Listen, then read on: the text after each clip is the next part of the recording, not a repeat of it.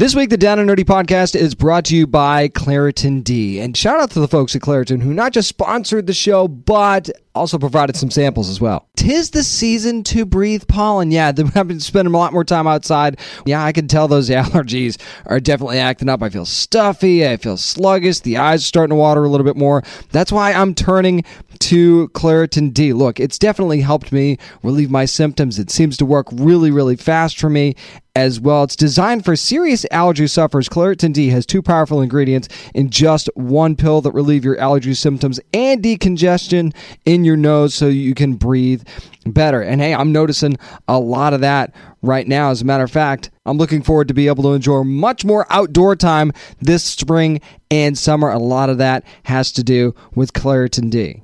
Fast and powerful relief is just a quick trip away. Find Claritin D at the pharmacy counter. Ask for Claritin D at your local pharmacy counter. You don't even need a prescription. Go to Claritin.com right now for a discount so you can live Claritin Clear. Use as directed. Calling all lovers of mystery and fans of a good story. If you haven't already heard me talk about June's Journey, you're in for a treat. It's time to don your detective hat in this free hidden object mobile game that delves into the captivating journey of June Parker, a self proclaimed detective on a quest to unravel the mystery surrounding her sister's untimely death. In June's Journey, you get to play as June, deciphering clues and unveiling secret plots within thousands of beautifully illustrated scenes. And did I mention it's set in the glitzy 1920s? New chapters are added weekly, so you will never run out of new thrills to uncover, and you can also personalize and decorate your very own Orchid Island where the story takes place. How sharp are your detective skills? Find out when you download June's Journey on your Android or iOS device, or play online via Facebook Games. Your detective journey awaits.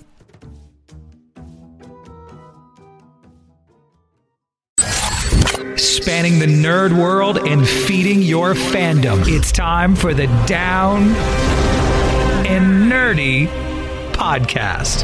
Here's your host, James Witham.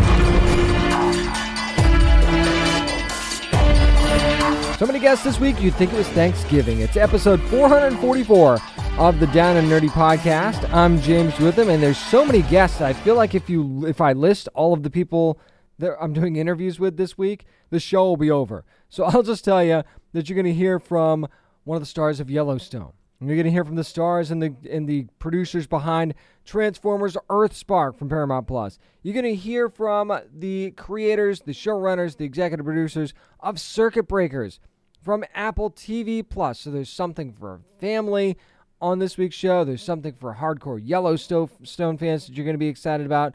Plus, I'll talk about some nerd news James Gunn teasing a very, very interesting project for DC. We'll talk about some Spider Man, quote unquote, news, rumors, whatever you want to call it. We'll talk about The Witcher, talk about Gears of War this week. So, so much fun stuff to talk about. Let's get it moving. How should we start this? Let's see. Let's talk about Yellowstone first. Gil Birmingham, Rainwater himself, going to join me to talk about season five next on the Down and Nerdy podcast. My name is Beau Smith. I'm the creator of Wynonna Earp, and you're listening to the Down and Nerdy podcast. This week we're heading to the governor's mansion and season five of Yellowstone, which premieres on Paramount Plus this Sunday. And yeah, there's a Dutton in the governor's mansion right now. But I thought it'd be interesting to get the perspective of someone from the outside who may not be too thrilled about that.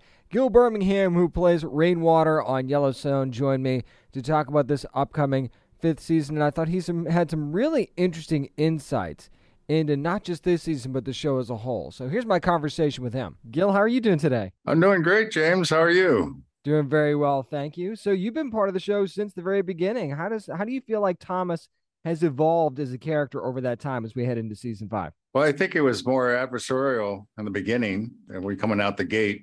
If anybody can remember the first uh, season, and then there was shifting, shifting alliances and you know dynamics that kind of made Rainwater have to strategize differently from season to season. He's back at it again this season. Kind of back at it in a very different way, though, in that in that relationship. Because how do you think he feels about having John Dutton as governor? Well, that is a big power dynamic shift, and you know, and that that could really serve the purposes that John has, but all those you know surrounding the land are going to have to reassess their positioning with him No doubt about that. And eh, like you said, the relationships kind of changed between the two of them over the course of the years. So they've worked together in the past. They've been big adversaries in the past.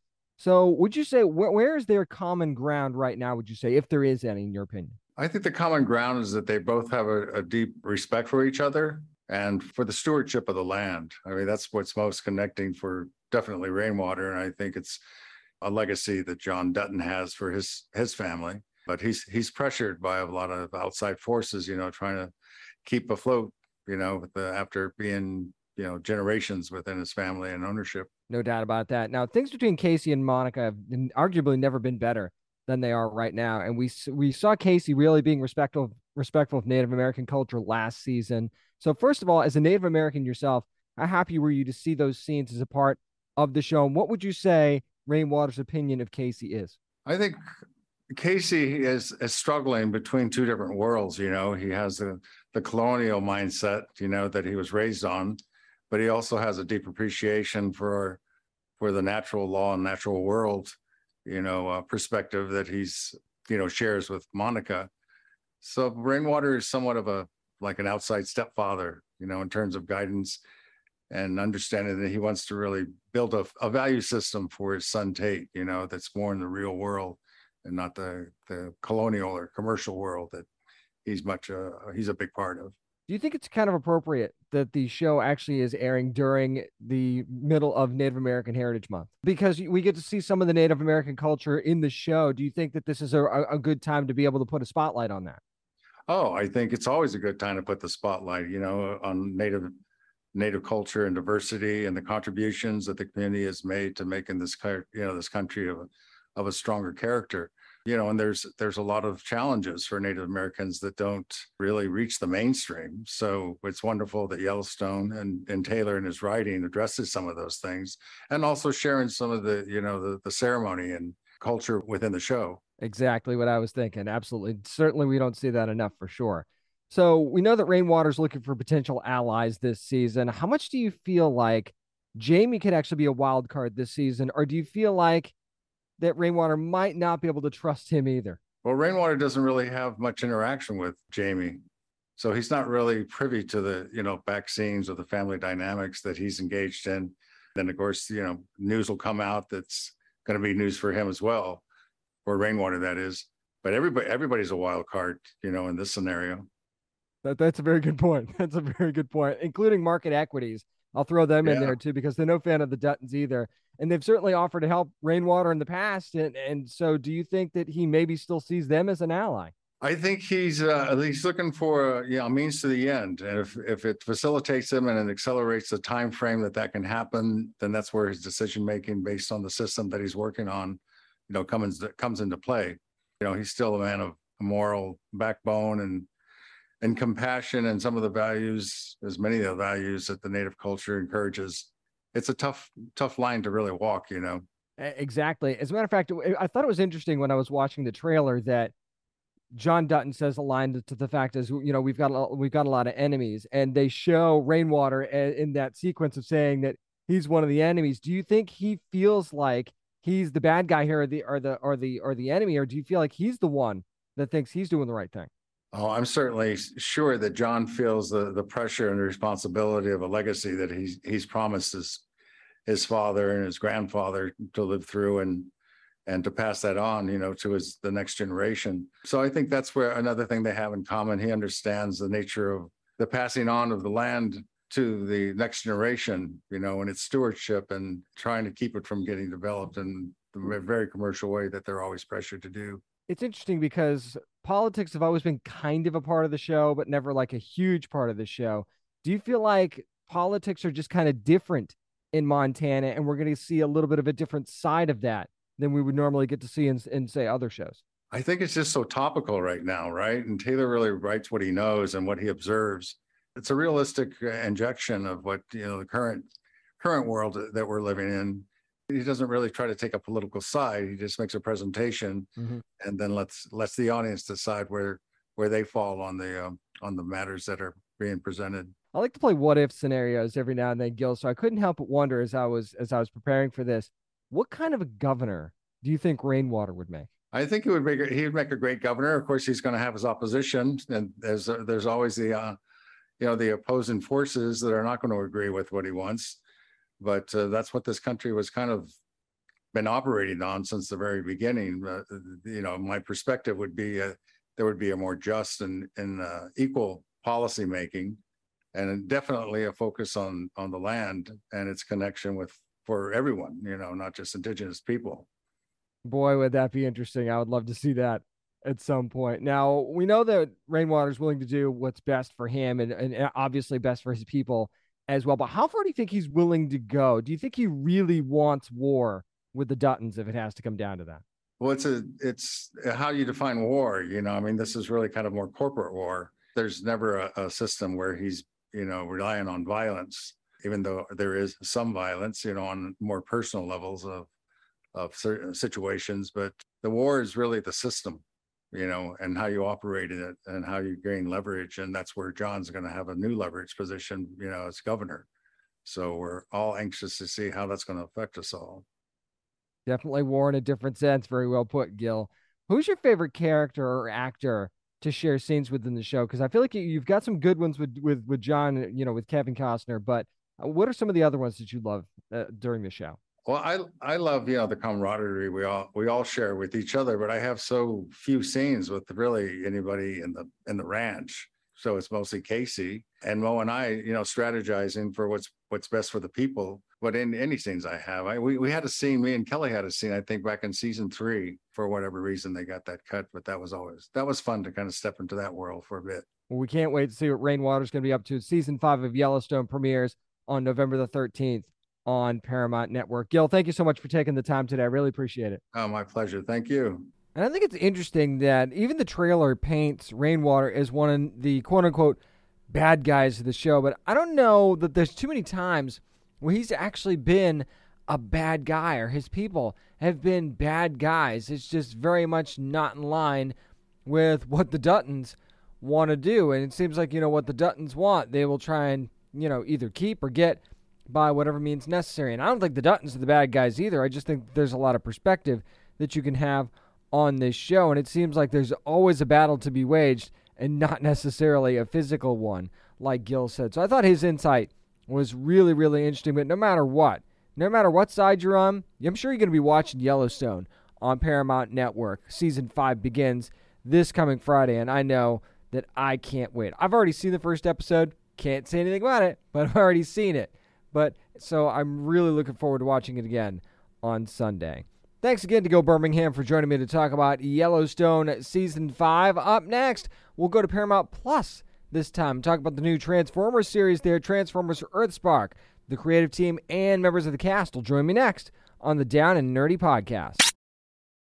Hey there, this is Justin Bartha. I made a funny new podcast, King of the Egg Cream. It has the greatest cast in the history of podcasts with actors like Lewis Black. I'm torn by my feelings for two women. Bobby Cannavale. You can eat it, or if someone hits you, you can put it on your cut. Melanie Lynskey. I wonder what these marvelous things are that look just like boiled chicken feet. Jason Ritter. I can break things and pick locks and kill people. Michael Stuhlbarg. The whole point is to inspire people that they should make themselves better. Ari Graynor. No, don't whet its appetite. What are you, an idiot? Me, Justin Bartha.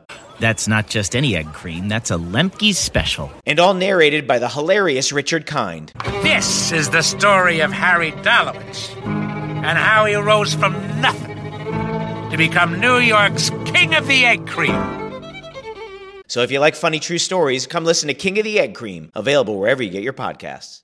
Hey, this is Kari Wahlgren, the voice of Haruko in FLCL, and you are listening to the Down and Nerdy Podcast. Paramount Plus is now more than meets the eye. Transformers Earthspark is now streaming on Paramount Plus. Yes, a brand new Transformers animated series that I've really been looking forward to. So I'm so happy I got a chance to talk to some of the creative team and the cast behind this new show. And I actually want to start my conversation with Ant Ward, who's the executive producer, Dale Malinowski, who's also a co-executive producer and the voice of Elita One, Cissy Jones, where they talk about this series that, hey, can you share it with the kids And the adults, is everybody going to enjoy it? We'll talk about that and so much more. Hey, James. Hi, James. Hey, everybody, how's it going? Good. How are you? Good. Great. Very good, thank you. So I want to start with Dale and Ant actually, because it feels like it's been forever since there's been a Transformers series that's for both kids and adults. I feel like this one is it. So would you agree with that?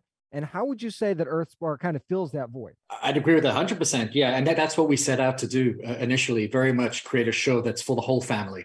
Something that, you know, both of us being fans and growing up with G1, Beast Wars, Transformers hold a very special place in our hearts. I've got kids, so, you know, working on a on a show that I can I can enjoy and they can enjoy watching, I think is is the ultimate dream. So it's uh we're always calling it like a generation 1.5. So it's been a blast. I think that sounds about right. Cissy, I want to go to you because it's weird for me seeing such harmony between Autobots and Decepticons. It's it's it's freaking me out actually. I mean, for the most part, anyway. So, eh, Elita One's always been a fighter. We know that she's a fan favorite character. So, would you say that she's still a bit on edge? Does it feel like peace? Where's she at? You know, in a post-war situation, there's always going to be some tension you know so it's it's figuring out where do you call bygones and where do you uh, stand your ground. And i think i think you're going to see some fun situations come out of that this season and i'm not going to say anything else because i don't want to spoil it for you. And nor should you because you absolutely would. So this one's kind of to everybody because it's usually autobots versus decepticons and, and kind of what i was just saying and this show actually introduces a new threat though in mandroid. So what makes that character unique would you say and do you feel like that makes this show feel even more fresh than it already is? Having a human antagonist like Mandroid in the series was very exciting to us because it it felt like one of those things that could help separate us from some of the other Transformers series that we love that have come before us. And our story space taking place after the Great War was such fertile creative ground to explore well what now? Where are these factions? What are their relationships now? Uh, have they evolved? Have they devolved what else has how else has it affected the very planet that this war came to? And what are the results of that? So as we kicked around those kinds of ideas creatively we discovered that there could be a whole new style of villain to enter the story space that isn't a traditional member of the Decepticons or or anyone else, but has nonetheless been affected by Transformers robots as a whole, and uh, would have their own dastardly plan to deal with it. Would you would you say there's more than meets the eye? Wink, nudge, well played. we also have more newness though because we've got we've got Thrash, we've got Twitch as well with the Terran. So, Cissy, I want to ask you about this because this has to be a little weird for for the Transformers, right? So, do they do they kind of welcome them with open arms? Are they a little leery about this? What would you say? I mean, I would say all of the above. You know, if you, again, you're living in a post war situation and you're used to being on edge about every little thing, and suddenly there's a whole new faction. Uh, I'm sorry, what? so, you know, again, I, am going to ask you to tune in on November 11th to Paramount Plus. But uh, um, yeah, I think it's a, it's a whole different it's a whole different can of worms. Look, look at that. She knows how to slate the, the the the time and the day and where to find it and everything. So I'm just gonna go with that one more time. So Transformers Earthspark is gonna premiere, like Cissy said, on Paramount Plus and said it way better than I did. Said it on Paramount Plus November the 11th.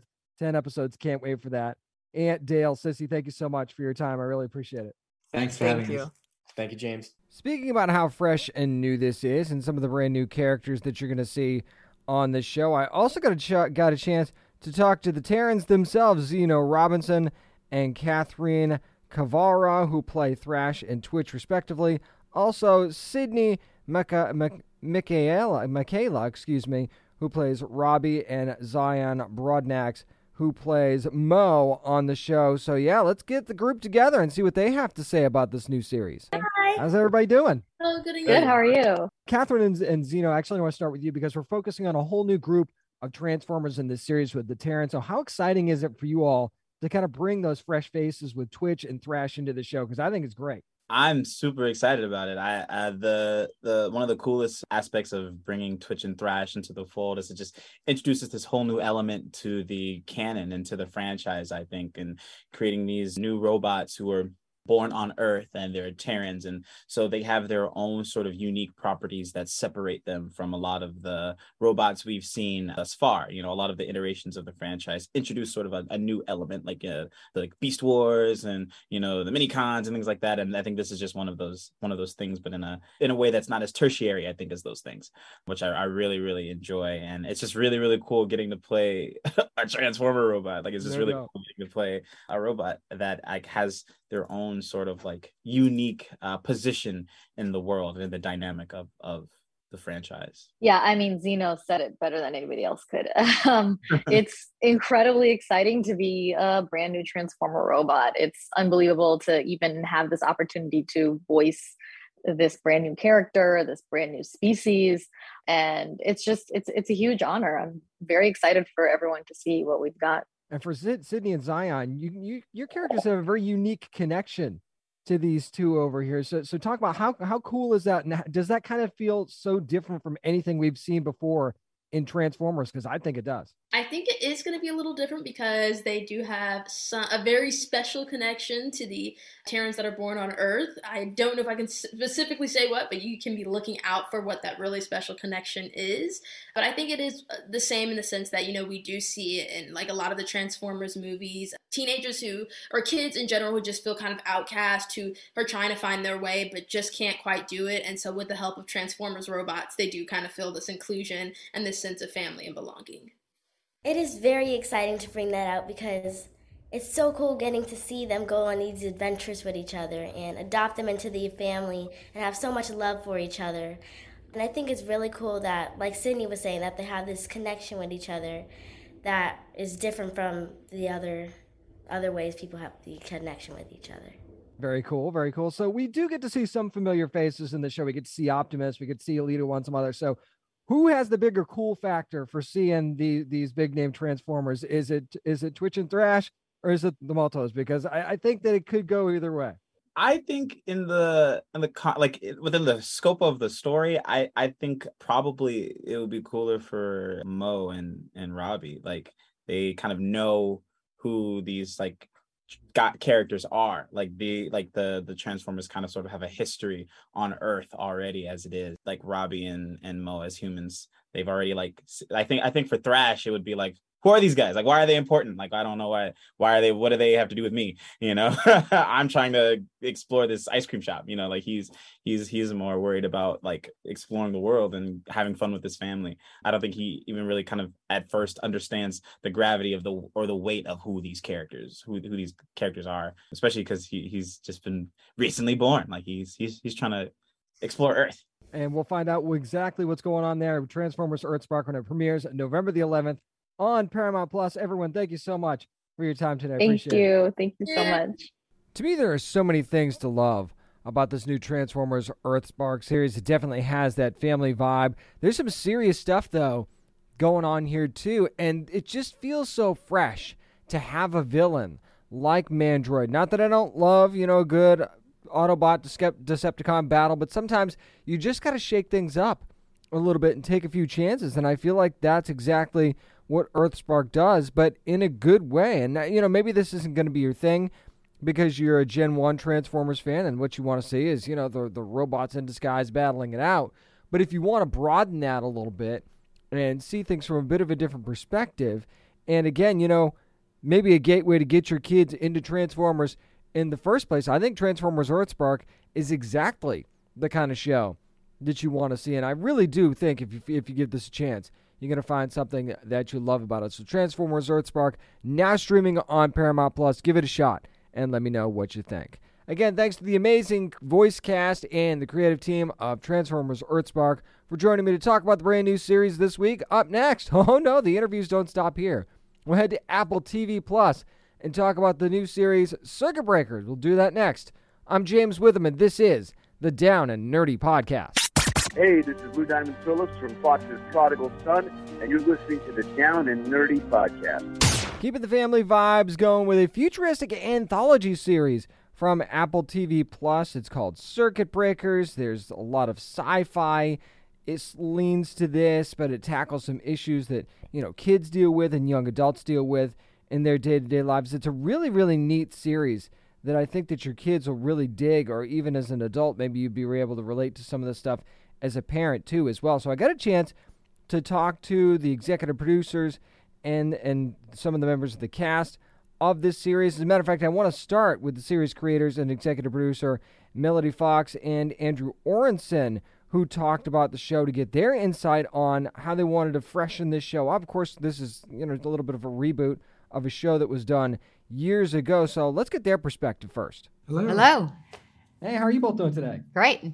Thank you. So this is one of those shows that, as a dad, I'm so glad is out there. But I, I also love the fact that it's an anthology series, though. So Melody, let's start with you on this one. Andrew, I want to get your take as well. What came into the decision to actually do this as an anthology series? I loved watching The Twilight Zone and reruns when I was a kid, and then Outer Limits as an adult.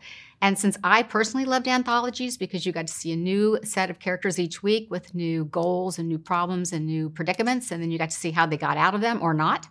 I thought that there that other people probably would share my enthusiasm for doing a Twilight Zone for kids and explore like kid relatable themes with this type of format. And for me, having spent so many years writing on, you know, shows with continual storylines, it seemed so uh, exciting to be able to play in different genres each episode to make 14 different movies where one episode is comedic and another one is more dramatic and one is maybe a little scary. It was such a freeing, really fun opportunity. I never thought I'd hear the words Twilight Zone for kids ever in my life, but I love that. I love it.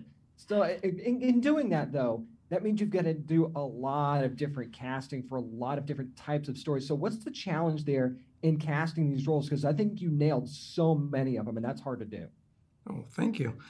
Well, we had a lot of help. We have an amazing team of casting directors, both at Apple and uh, in Vancouver, Toronto, and LA, to really scour and find us these great kids, but also using the opportunity to also find kids from different walks of life and different diversities and, and all of that. Mm-hmm. Yeah, so it wasn't just a challenge, it was an opportunity. And Apple was behind us all the way on that. Huge opportunity, no doubt about that. I also love that each episode sends like a different message or a certain kind of message, and, and sometimes it's tucked away in there. You got to find it, and I, I, I love that too. So, how do you go about choosing? Okay, so this episode we're going to, to this is the message we want to send. Do you kind of map that out ahead of time and decide, okay, here's the message that we want to send, and here's how we want to execute it? Yeah, I think that we did it many different ways, but yeah, we we tried to start with kind of what are those relatable kid issues that the audience would probably relate to? And then we asked ourselves well what's the really cool science fiction way to tell that story?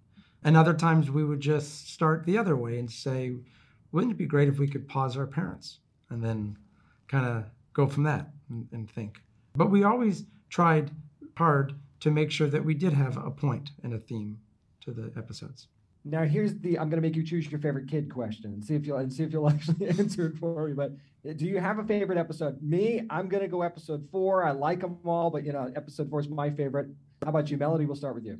That that was that's my pick as well. That's as that is a story about the principal and the student body swapping. I actually came up with that story originally, but Andrew, who is who's a comedy writer at heart, he thought he could execute that one well, and he did. And I was Thank just you. so happy with it because not only told the story of swapping places with someone, walking, you know, a day in someone else's shoes, but I think he did it with a tremendous amount of heart. I think the two characters connect at the end. So it's not just about how funny it is, which it is uh, comical, but also the way they connect in the end and really appreciate one another. So that's actually my my my favorite well, in the you. first seven. Well, I'm very proud of it. I also had a real fondness for Picture Perfect. I have no idea what number that was, but it's uh, where the family's going through divorce and they get to go through this memory machine, which I thought was such an interesting, beautifully shot, well written piece of television. That's another good pick too. But you guys will get to decide which one's your favorite on November the 11th. That's when Circuit Breakers premieres on Apple TV Plus. Andrew Melody, thank you so much for your time today. I really thank you. It. Thank you. Much. Thanks for joining us. You heard me mention episode four there, so I got an opportunity to also talk to a couple of the actors from that fourth episode, Maz Jobrani and also Cole Keriazakos. About those characters, the principal and the student that he swaps with. So I couldn't wait to talk to them about that episode. Let's say hello to them. Hi, James. You got Hi. a similar background to us. Yeah. Yeah, we're both in the universe together. We're all Yes. just kind of hanging out in the universe. It's really cool though. The, the this show's very very amazing, and I loved your characters. You're in the fourth episode, of course. So talk about actually the challenge, and, and Cole, we'll start with you about playing your characters in this particular episode. And I'm not sure I could we could say the reason, but there's got to be a little bit of a challenge. There. I mean, we I think we can say we can Sure. explain since we do end up switching bodies when this experiment ends up going wrong. There is a challenge of trying to play I had to play both me as a kid and also my principal. And so I feel like that is a big challenge with having to tackle both the kid side and the adult side.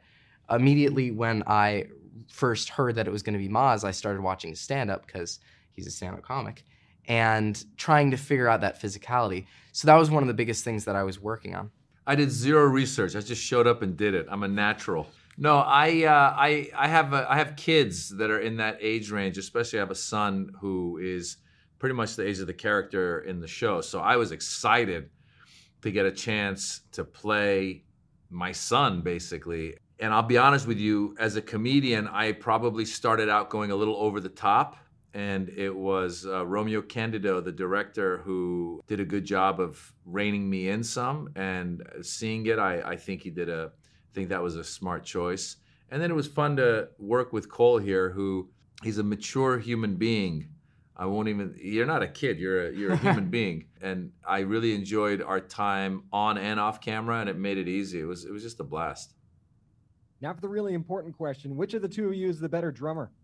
Oh, I mean, it's hard to it's hard to pick between the two of us who are probably both terrible drummers. Yeah. When I was younger, I actually really wanted to be a drummer. So my parents there you go. found yeah, my parents found a bunch of like really bad like side of the road drums. They weren't like tuned or anything. I still have them in my basement actually. In about a week, I was like done. I never got a teacher or anything, but I still wanted to. And before this role, I ended up actually going downstairs, setting it up like an actual drum set, and kind of just playing around with it. Yeah, well, I was excited because when the scene came for me where I'm supposed to be playing the drums, they brought this guy who was a drummer. Yeah. And they were just gonna, you know, they just got his hands, and I go, oh, that's so movie magic. Makes me look like I know what I'm doing. So, yeah, it was great, man. I, uh, I had a lot of fun though. It was really great. Yeah. It was really fun to just uh, we, you know, experimented with a lot of different like drum patterns and things, and it was really fun to just have the looseness of Seth combined with an actual good drummer. Yeah. and it was a really nice crew. I gotta say, I, I, I keep saying this. Obviously, crews are great all over the place, but this Canadian crew was the nicest. I don't know if all Canadian crews are so nice. They were just super nice. It, the whole experience was one positive thing after the, except for when it got really cold and it would be stormy and cold. But other Yeah. than that, it was great. Welcome to Canada. Yeah. Yeah. Yeah. no doubt. Really quickly, how cool was it seeing some of the futuristic tech in this episode too? That had to be a lot of fun. It was really cool. It was really fun because at first, some of it, the head thing that they put on her head, which lit up, it was really cool. And they actually told us what they were using. The what was it? The thing that she used to actually switch, uh, do the experiment thing. It was an old, wasn't it like a Sonogram. yeah, it was a sonogram. It was an old sonogram. Sonogram? I think Sonogram? something like that. Something like that. It was an old medical device that they used, and it was really cool to see all that. That they're using all of this like old technology to look so futuristic. I liked in the in in watching it. I liked again. This goes back to the director telling you you got to trust your director. So when the brain waves and stuff were happening, there was direction of you know blink your eyes, look left, look right, and we're just doing it. And then you see it on, and you go, oh, it works. It looks Yeah, like yeah. we're actually going through it. It's kind of cool. There were a lot of takes that one. Well, you guys will see exactly what they're talking about when Circuit Breakers premieres on Apple TV Plus on November the 11th. Cole Maz, thank you guys so much for your time today. I appreciate it. Yeah, thank you. I really do feel like the anthology format for this really, really worked out because there's just a little something different each time. And again, one of the biggest successes of Circuit Breakers is this was just so wonderfully cast for each particular story. And and Andrew's exactly right. It was like getting the, the chance to to make 14 different like mini movies or something like that. And, and again, some of these lessons are really, really interesting and come come uh, from a very unique perspective and the way that they use the tech for each one and different tech in different episodes is really, really fun. And I think that's something if you've got kids that they're really enjoy. So make sure you're checking out Circuit Breakers on Apple TV Plus. This one I think has a chance to be running for quite a while. Again, thanks to the wonderful creators and the cast of Circuit Breakers for joining me to talk about this very cool anthology series. Up next, there's some fun nerd news to talk about as well. So we'll do that next on the Down and Nerdy podcast. This is Rick Remender, comic book nerd of note, and you're listening to the Down and Nerdy podcast. Time to get those spidey senses tingling. It's time for nerd news. And normally, I don't talk about stuff that doesn't come from like a super reputable source, but I thought this one was at least interest, interesting enough to bring up. And I want to preface this by saying this has been no way confirmed. It's just some chatter right now, and one of those things that can be shot down in like two seconds. But why not? Let's have some fun with it.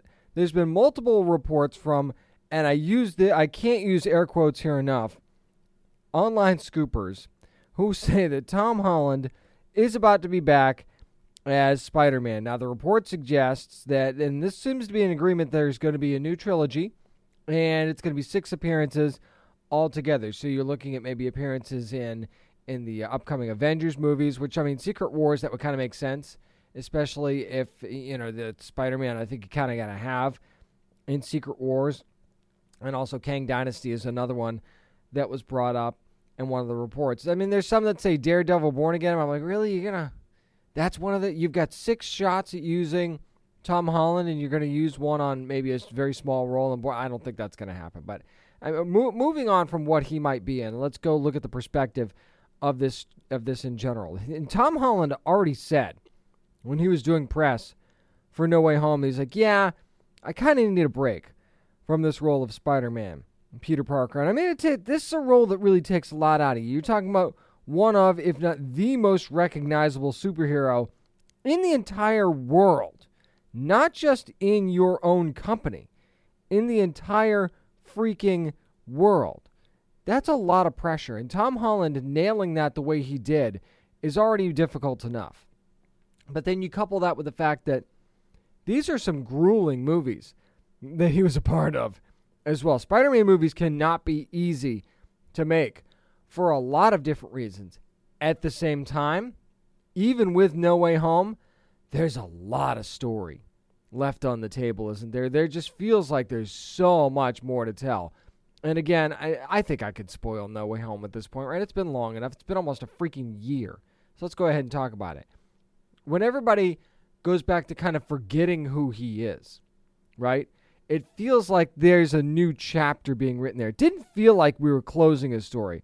It felt like we were getting ready to open another one and find out which path Peter wants to take. And that's why I'm like, okay, some people might think that this is a conclusion to the story. I don't actually feel that way. That's not how I li- was left for me. So, I mean, it could be either way. You could consider it a conclusion or you can consider it not a conclusion. I felt like it was not. So there's more story here to tell. Certainly more villains to play with, and and just to see you know what Peter does with his life after things just kind of get all thrown through loop for him, and he's basically alone at this point. How does he deal with that? So I certainly see that this could happen, even though Tom Holland says he wants a break. Just because he says he wants a break doesn't mean he's never going to play Spider Man again. He never said the words, I don't want to play Spider Man again. He just said he needed a break. Well, you figure that a Spider Man movie, even if it's announced tomorrow, let's say this is announced as, is true tomorrow, they come out, and they won't, by the way, they won't do this. But let's just say that it's confirmed in the next, you know, couple of weeks. It's not like they're going to jump right in to shooting a new Spider Man movie right away. You got to figure that a new Spider Man movie wouldn't even kind of start filming until 2023, right? Maybe even 2024. So it's going to be a while before you see Tom Holland as Spider Man again in his own movie, anyway. So that would be pretty good. That would be a pretty good break from playing the character. So seeing a reason he could easily come back. Plus, you know, with the, with the chatter of you know Andrew Garfield possibly coming back to do some Spider-Man stuff, you know, maybe even Tobey Maguire, throw him in there. You you never know. It's not like we're not going to get any Spider-Man at all. I still think that we will, but at the same time, that would certainly give Tom Holland enough of a break and enough of a chance for them to figure out. Okay, since we're going to try and reinvent things here, where are we going to go with it? It would give them plenty of time to figure that out. So I'm just saying that this is one that we need to keep our eye on. So James Gunn is one of the many that moved to Mastodon after Elon Musk bought Twitter. Not getting into that at all. We're not going to go down there because that could take up the entire time of the show. So I'm not even going to get into that.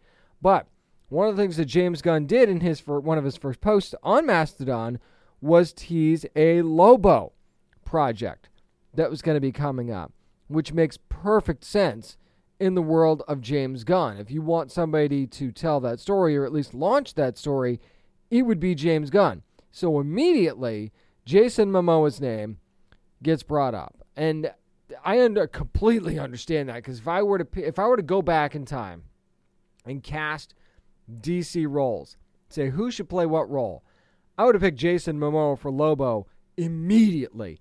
Wouldn't have even been a wouldn't have even been a discussion. He's done a great job as Aquaman, I think. Done a great job as Arthur Curry, giving us a very different version of that character. But the main freaking man is the one that he should be playing in the DC universe without question. I think that that is a role that Jason Momoa was born to play and a role that he could bring to life in a way that I'm not sure many other people could. We've seen some decent versions of Lobo on screen before, but I don't think it would be anything like this. So if you could make that happen now, the the only problem with that is is that okay, what happens to Aquaman? Because you can't just not have an Aquaman now, right? So do you recast that role? Do you kind of you know phase Aquaman out a little bit? Because I'm I'm gonna throw this out here. I'm gonna guess that we're not gonna see a Justice League movie for a while. I mean, a long while. I don't think they're gonna make that mistake twice. I don't think we'll be seeing any Justice League for a while. And depending on how this next Aquaman movie goes, it could be a while before we see Aquaman as well. So it's not like you have to rush another Aquaman project. You don't have to rush into Lobo either, necessarily. But you'd have plenty of time to maybe, you know, reboot Aquaman or, or give us a different Aquaman entirely if you really wanted to. And I don't think it would be that much of a big deal, especially, I mean, if, if they end up doing the Flashpoint thing, which they may or may not, but if we end up doing this and kind of giving yourself an excuse to be able to reset certain things, then you could certainly reset Aquaman if you wanted to. And I don't think recasting Aquaman would be a huge risk either. Again, not that Jason Momoa hasn't done a great job with it up to this point. I really think he did. But if we lost Jason Momoa as Aquaman, would you go, oh man, I'm oh, I really wanted him to stay in that role. If you know we can get him as Lobo. Like if you know you can get Jason Momoa as Lobo, wouldn't you take losing him as Aquaman to give that shot to somebody else who and I mean there's any number of actors that I think would do a great job as Aquaman. May maybe not better than Jason Momoa or maybe better than Jason Momoa depending on who they pick. So I don't think losing Jason Momoa is a great loss as long as you keep him as Lobo. I think that that's a trade that I would absolutely make. So this is one I would keep my eye on because when you get anytime you get new people in charge, they look at things and they go, okay, how can this be done differently? Because if it was do- if it was going well, the person in charge would still be the person in charge. But if you're looking at the landscape of everything and you're saying, what if we did this instead of this? And that's taking Jason Momoa out of the Aquaman role to put him in the Lobo role, knowing what you can do and what he can do with the character of Lobo. Yeah, I would I would do that in a second. So if this is something that comes to pass, I think it's something to be really, really excited about. Nothing says Merry Christmas like a Blood Origin, right? But that is when The Witcher Blood Origin is going to premiere on Netflix, the prequel series that's going to be coming the live action series. And the second you see this teaser trailer and see Michelle Yeoh just owning it, is you go, okay, Yeah, I was automatically in in the first 15 seconds because of that. Maybe that's dumb because it's just a teaser trailer. I don't care. It looked freaking amazing when she was the first thing that I saw, and just that first movement that she made. It's, but that's just her in almost anything at this point. But what this story is is it's 1200 years before the world of The Witcher. That's the one thing that that's one thing that Netflix could definitely tell us about it. And it's one of those stories, the story lost to time is one of the things in the description. And it's basically one of seven outcasts uniting against an unstoppable power that took everything from them. Now, what is that unstoppable power? That's one of the things that's teased in what is called the teaser trailer that they don't actually show you. But this is basically, you know, where almost the first Witcher came to rise and you see this this world of magic and of, of men and of swords and just this war that's breaking out. And this is supposed to be where the world of monsters men and elves sort of merge into one thing. So this is literally when the shit hits the fan basically is what this four part series is going to be covering. And there's just a lot of epicness that's teased in this trailer. Now is it the flashy thing that makes you say, okay, hey, here's a lot of action, and ooh, magic, and ooh, look at this scenery, it's so amazing, and oh, look, you've got some of these great actors that you really, really love. Oh, look, there's Minnie Driver, doesn't she look amazing? Oh, there's Sophia Brown and and and Mir- and all the, these different characters that you have in here. But does that story have substance, and is four episodes going to be enough, or is four episodes going to be just enough? And it's going to be one of those things where you go, oh, okay, well, they didn't waste any time because they knew they only had four episodes. So it's really kind of up to Declan DeBarra, who's the showrunner and executive producer, and also the directors of Sarah O'Gorman and Vicky Jewson, to make sure that this story got moved forward in a proper way because that's going to be one of the biggest keys to this whole thing. But I mean, visually, does it look incredible? Yeah, it really, really does. There's no question about that. Looks like there's going to be great action, but Witcher fans are also a very particular bunch. So you got to be really, really careful with how you tell and execute the story, especially if you're going back to tell literally the origins of what is called in the description a prototype Witcher. And also, you're, you're teasing some monsters in this trailer as well that, again, we don't get to see because that's why it's called a teaser trailer. So we'll get more about this eventually.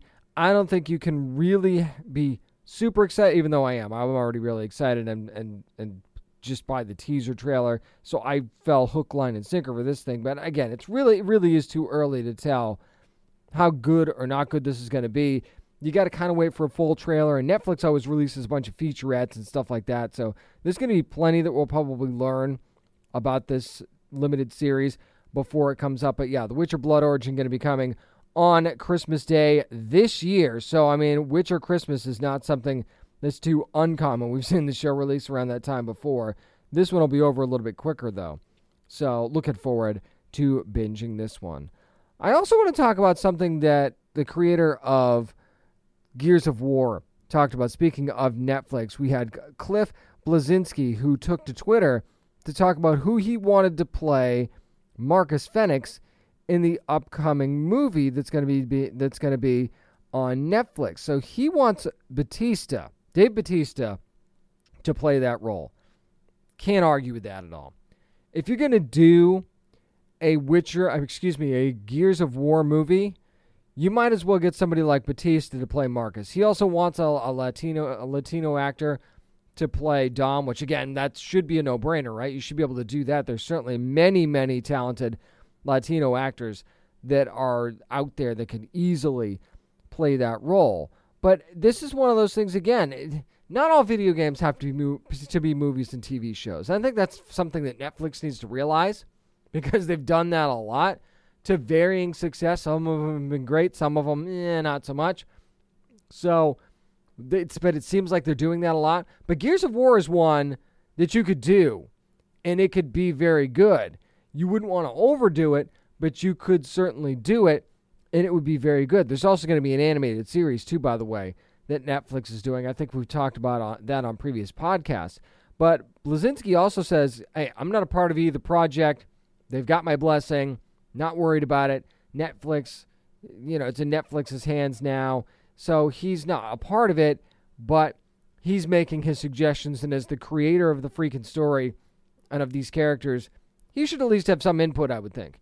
And they might want to listen to what he has to say. Now, will they be able to get Dave Batista? You know, there's a lot of logistics that are involved there. And, you know, if he's not involved, this is tantamount to fan casting, but, you know, the ultimate fan is the guy who created these, these things. So his suggestions should be more important than anyone else's. But that also doesn't mean it's going to happen. There's there's money that needs to be involved, we need to know what you know Batista's shooting schedule is, and if he's even available to do something like this. But it just seems like again the kind of role that just suits him very very well, and it's almost like oh yeah, well you know why not do this, right? If there's an opportunity to do so. Plus, I think it'd make a fans a lot of fans really happy because I think fans hear that and they go, oh yeah, yeah, I could see that. And I'm sure if you searched the internet or social media enough, you'd see some fan castings of Batista as Marcus as well. Not a stretch for me. So, again, if Netflix really insists on doing all of these video game adaptations, then you need to start spending some time and money to make sure you're doing it right because, you know, then you'll have more success than you've had up to this point. So, again, another one of those things to keep an eye on. Is it going to happen or isn't it? I think it'd be really fun if it did, and I think it would definitely lend more to a series that's going to have a lot of moving parts to it, and oh, excuse me, a movie anyway that's going to have a lot of moving parts to it in the animated series as well, and something they're going to have to really handle with care to do justice for the fans. That's going to do it for this week's edition of the Down and Nerdy podcast. Thanks to my many guests for joining me this week. If you need more information on the show, you can always go to downandnerdypodcast.com. You can listen to the show on there too by the way, and there's timestamps there to go right to the segment that you want to listen to, so that's always good. Follow along on social media at Down and Nerdy 757 on Twitter and Instagram, at Down and Nerdy on Facebook, and at Down and Nerdy Pod on TikTok. And just subscribe wherever you get your podcasts. I really appreciate you doing that. Really helps out the show a lot. And again, thanks to the folks at Realm. Love being a part of the Realm Network. Some more cool Realm stuff coming up for you too in the coming weeks.